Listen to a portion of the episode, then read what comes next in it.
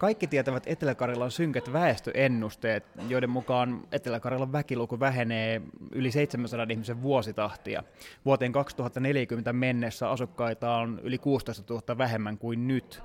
Mutta voiko tämä kehitys kääntyä? Löytyykö jostain keinoja siihen, että väestön hupeneminen pysähtyy?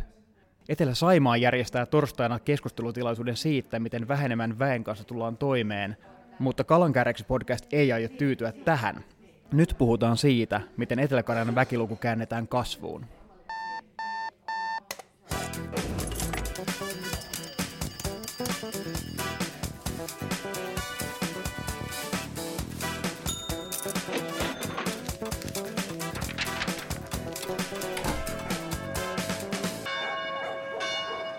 Hei ja tervetuloa kuuntelemaan Etelä-Saimaan Kalankääräksi podcastia. Minä olen Etelä-Saimaan ilmiötuottaja ja Kalankääräksi podoja Juho Maijala, ja tänään puhutaan siitä, miten Etelä-Karjalan väkiluku lähtee nousuun.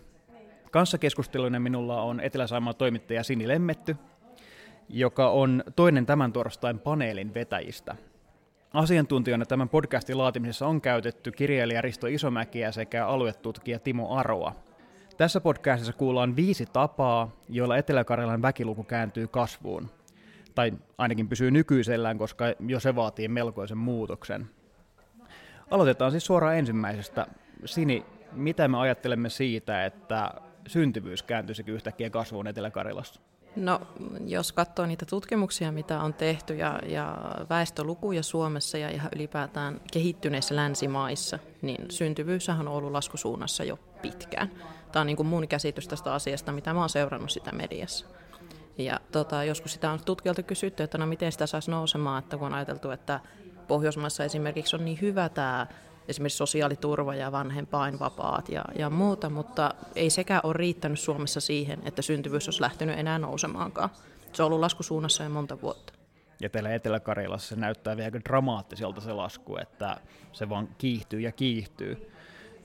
En mäkään keksi mitään asiaa, millä yhtäkkiä se muuttuisi, että kun se nyt vaan on näin, niin näin se näyttää olevan, ja mun mielestä on aika turha toivoa, että yhtäkkiä joku valtava syntyvyyspiikki ratkaisisi kaikki meidän väestöongelmat, vai ootko samaa mieltä? No ensinnäkin kyllähän se jossain määrin ratkaisisikin tämän väestöongelman, sitä lapsia alkaisi yhtäkkiä jotenkin vaan tulla lisää.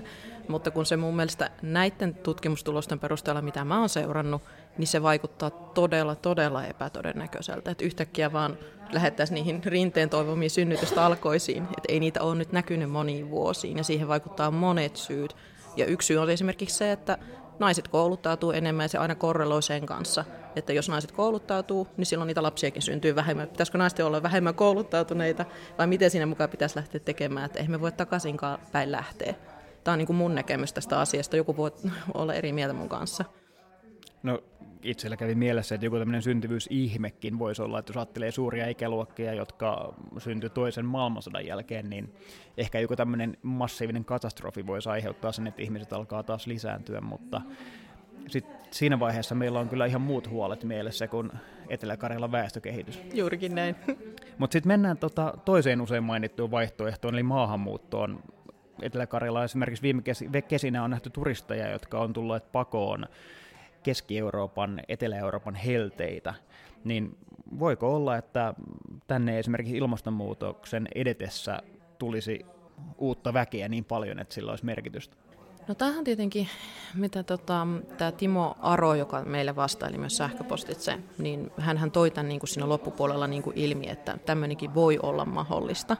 Muistaakseni voi olla, että se oli joku muukin tutkija, mutta tota, siis mä en tätä pitäisi ihan poissuljettunakaan.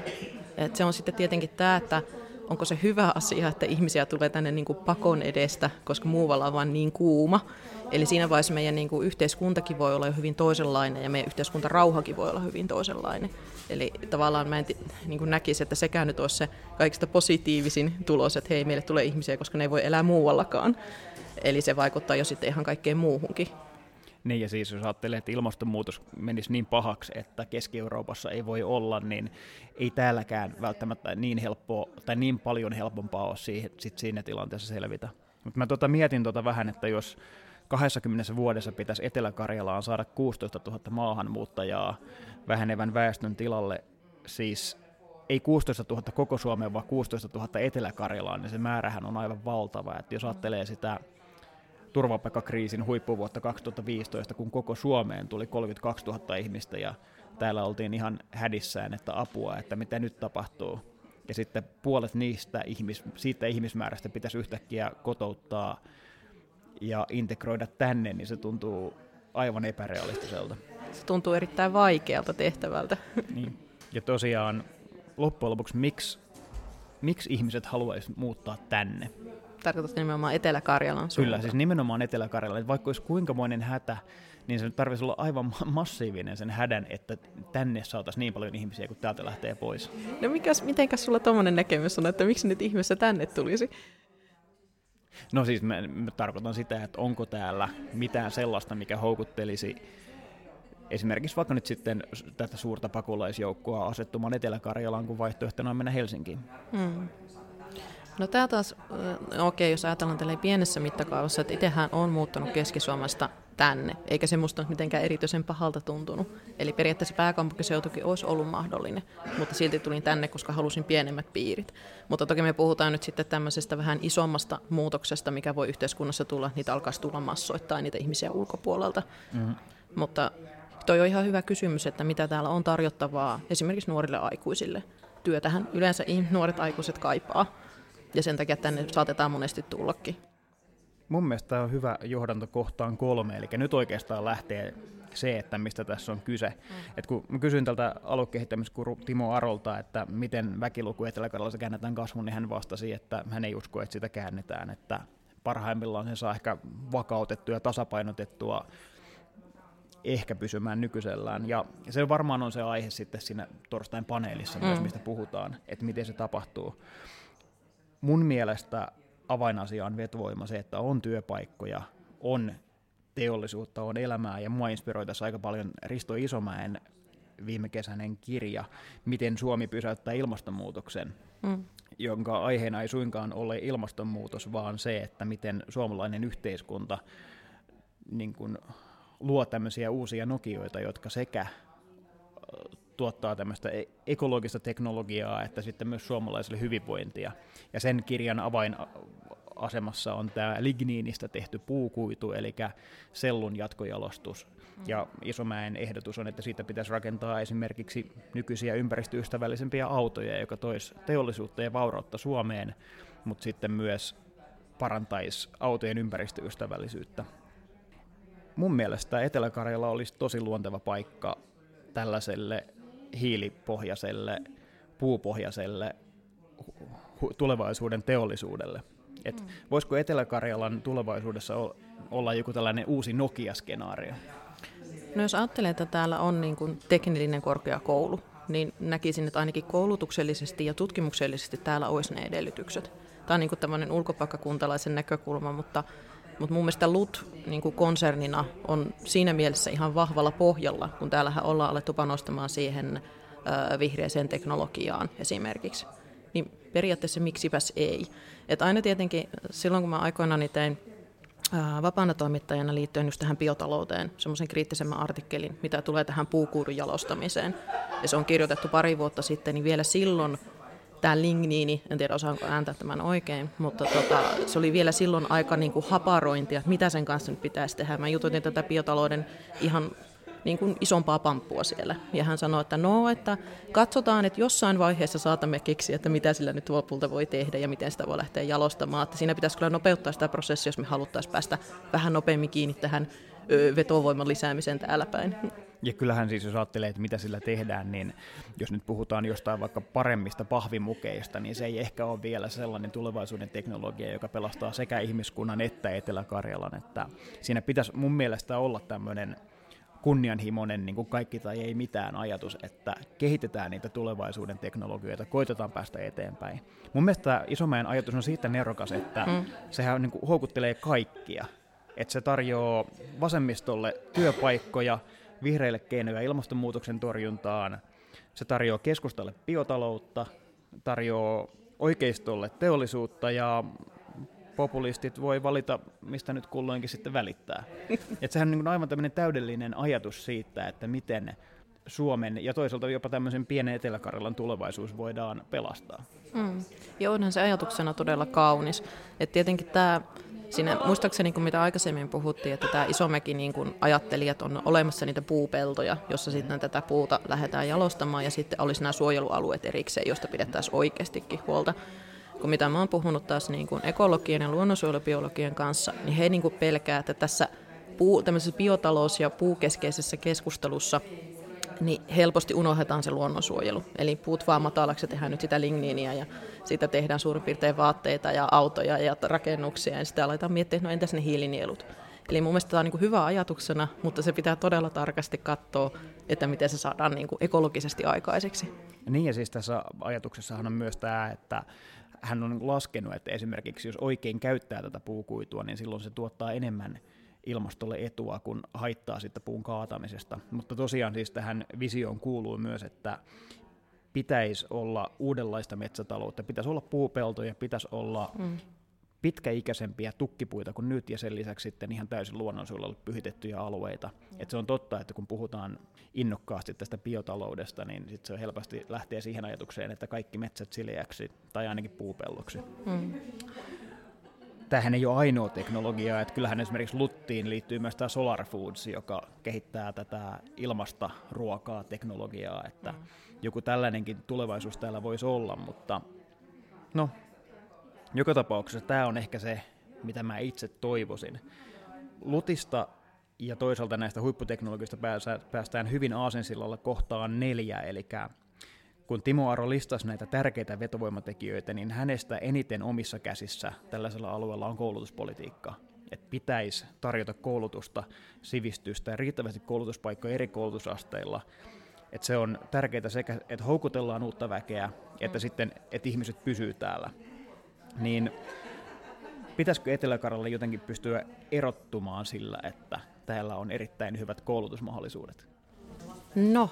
Tämä on tietenkin, että koulutuspolitiikkaa on vaikea ottaa kantaa, ja aina kun ottaa kantaa koulutuspolitiikkaa, ottaa kantaa tähän, missä väestö on. Mutta tota, et mun mielestä niin kuin Lutilla tällä hetkellä ollaan niin kuin hyvällä mallilla.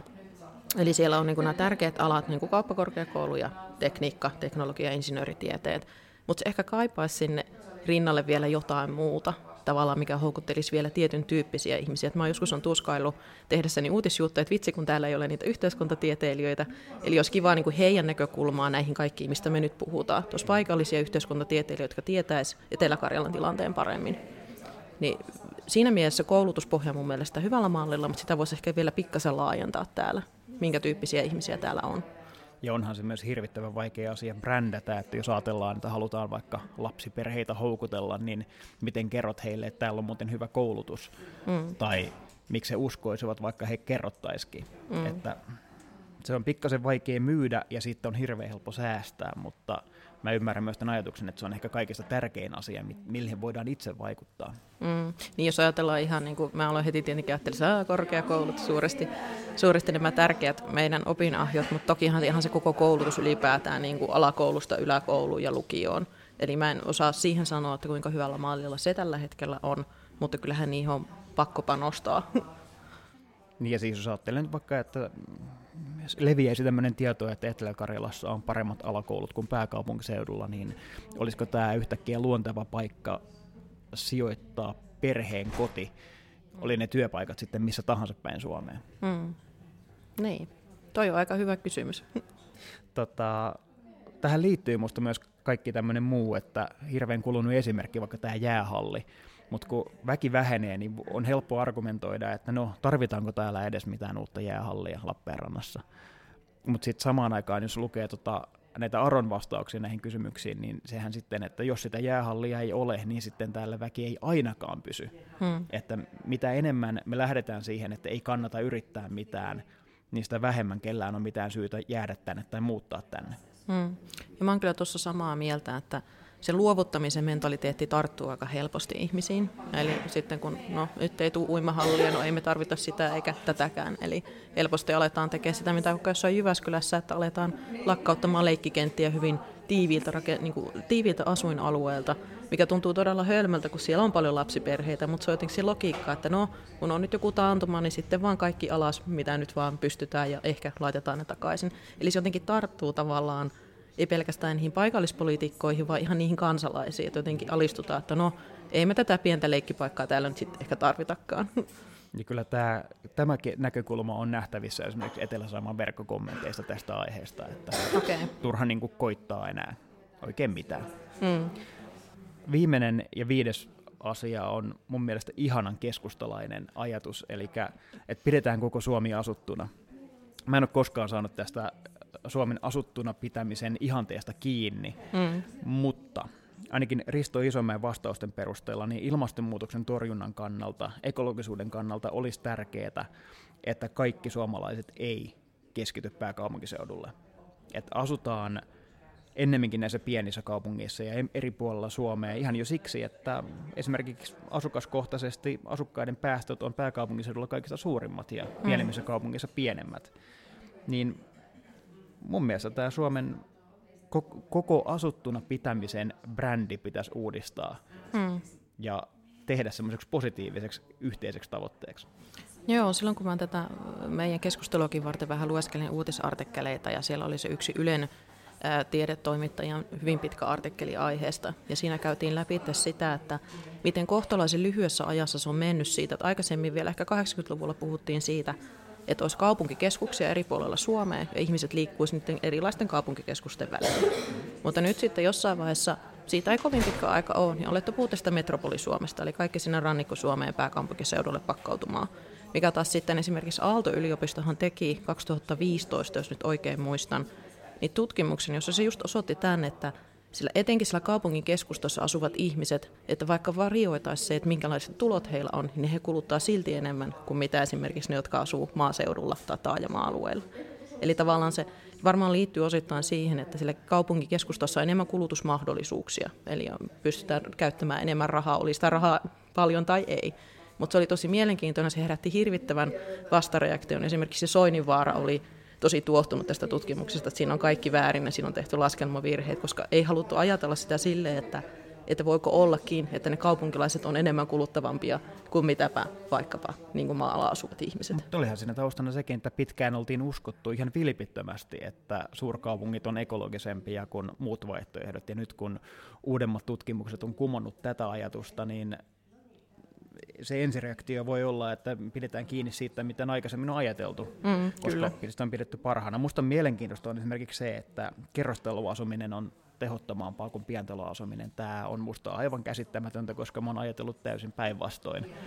Mutta ilmeisesti, kun ihminen asuu pientalossa, niin hän pystyy paremmin säätelemään sitä omaa esimerkiksi lämmön käyttöään. Mm. Ja hänellä on niin kuin parempi syy pitää se asuminen tehokkaana, kun kerrostaloissa ei ole niin väliä. Se on niin iso yksikkö, että se voi olla vähän, niin kuin voi olla pikkasen vetoa ja lämpövuotoa ja ei tarvitse niin miettiä, että miten tehokkaasti siellä asutaan. Ja keskuslämmitys. Tätä mä oon itse tuskaillut monissa kerrostaloissa, että vaikka itsellä on patterit pois päältä, niin muut asukkaat lämmittää omia asuntojaan niin paljon, että se myös se minun asunto lämpiää.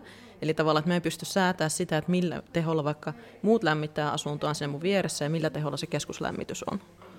Sitten Isomäki nostaa myös tämän esille, että jos pääkaupunkiseutua kasvatetaan, niin sen eteen pitää aina raivata jostain metsää. Että niin kuin kaikki ne kaupunkimetsät on uhattuna, keskuspuistot ja muut. Ja se taas on valtavan tuhoisaa ympäristölle verrattuna siihen, että täällä tyhjenee asuinalueita täällä periferiassa. Että jos ne pidettäisiin asuttuina, niin ei tarvitsisi raivata uusia asuinalueita ihmiselle. Kyllä, ja, ja vaikka ei pelkästään ajatella ekologisuutta, vaan ihan ihmisten hyvinvointia. Eli siis lähimetsillä on tutkimusten mukaan selkeä vaikutus suurimmalla osalla ihmisten hyvinvointia, tajusivat, tajusivat ne ihmiset sitä tai ei itsekään. Eli tota, se ei ole pelkästään se, että tarvitaan niitä metsiä, vaan niin kuin hiilinieluina niitä tarvitaan myös ihmisten hyvinvoinnin näkökulmasta. Mutta sitten tulee tämä ongelma, että miten me saadaan tämä pääkaupungin seudun kasvu pysäytettyä, että pääkaupunkiseudulle muuttamisen voisi tietty kieltää, mutta se, se ei tunnu oikein perustuslailliselta.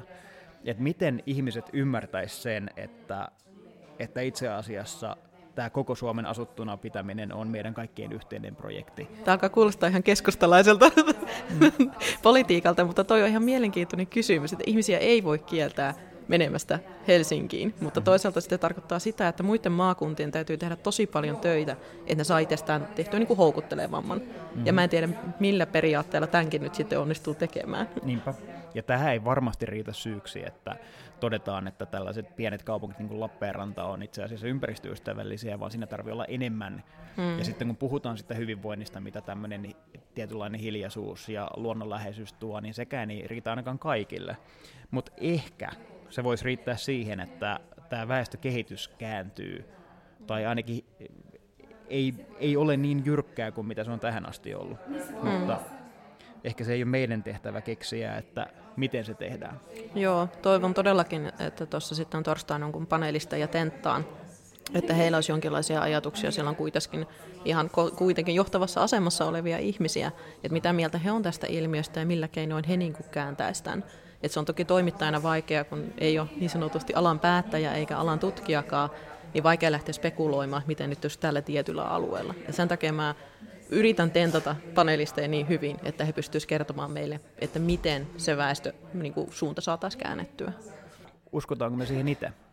No herranen aika, mä itse olen tullut Keski-Suomesta tänne töihin ja mä oon ollut ihan varsin tyytyväinen täällä. Eli tavallaan miksi ei, että jos mulla ei ole pelkästään yhtenä yksilönä tämmöinen tunne, niin miksei se voisi olla myös muillakin? Mä oon kanssa itse vähän sellainen, että eihän tässä koko hommassa ole mitään mieltä, jos ei siihen usko. Että jos ei uskoo tulevaisuuteen, toivoo paremmasta, niin sen jälkeen mikään ei kannata. Niin. Sen takia mäkin tykkään ennemmin ajatella niin, että kaikki nämä tässä esitetyt asiat toteutuu, muodostaa yhdessä sellaisen kokonaisuuden, että, että tulevaisuus on aina vaan parempi, eikä semmoinen niin kuin näivettyvä laskusuunta, mm. miltä se helposti tuntuu, kun katsoo noita numeroita. Niin, ja sitä me yritettiin myös sillä tapahtuman nimellä tuoda esille, että ilopintaan, mm-hmm. että et ei tämä niin kuin maailmanloppu ole, vaan tässä voi olla myös erittäinkin paljon mahdollisuuksia. Tämä tapahtuma järjestetään torstaina Nuijamiehessä. Siellä on kahvitarjoilu ja siellä kuullaan vähän erilaisia näkemyksiä tästä samasta aiheesta. Tämä oli Etelä-Saimaan Kalankääreksi podcast. Etelä-Karjalan tulevaisuudesta keskustelevat Juho Maijala sekä Etelä-Saimaan ilmiöryhmän toimittaja Sini Lemmetty, joka siis vetää tätä Etelä-Saimaan väestöaiheesta paneelia torstaina. Kalankääreksi podcast jää joulutauolle. Ja tämä oli syksyn tuotantokauden viimeinen virallinen jakso, jos ekstrajaksoja ei lasketa. Palataan podcast-asioissa ensi vuonna. Nyt kuulemiin ja hyvää joulunodotusta.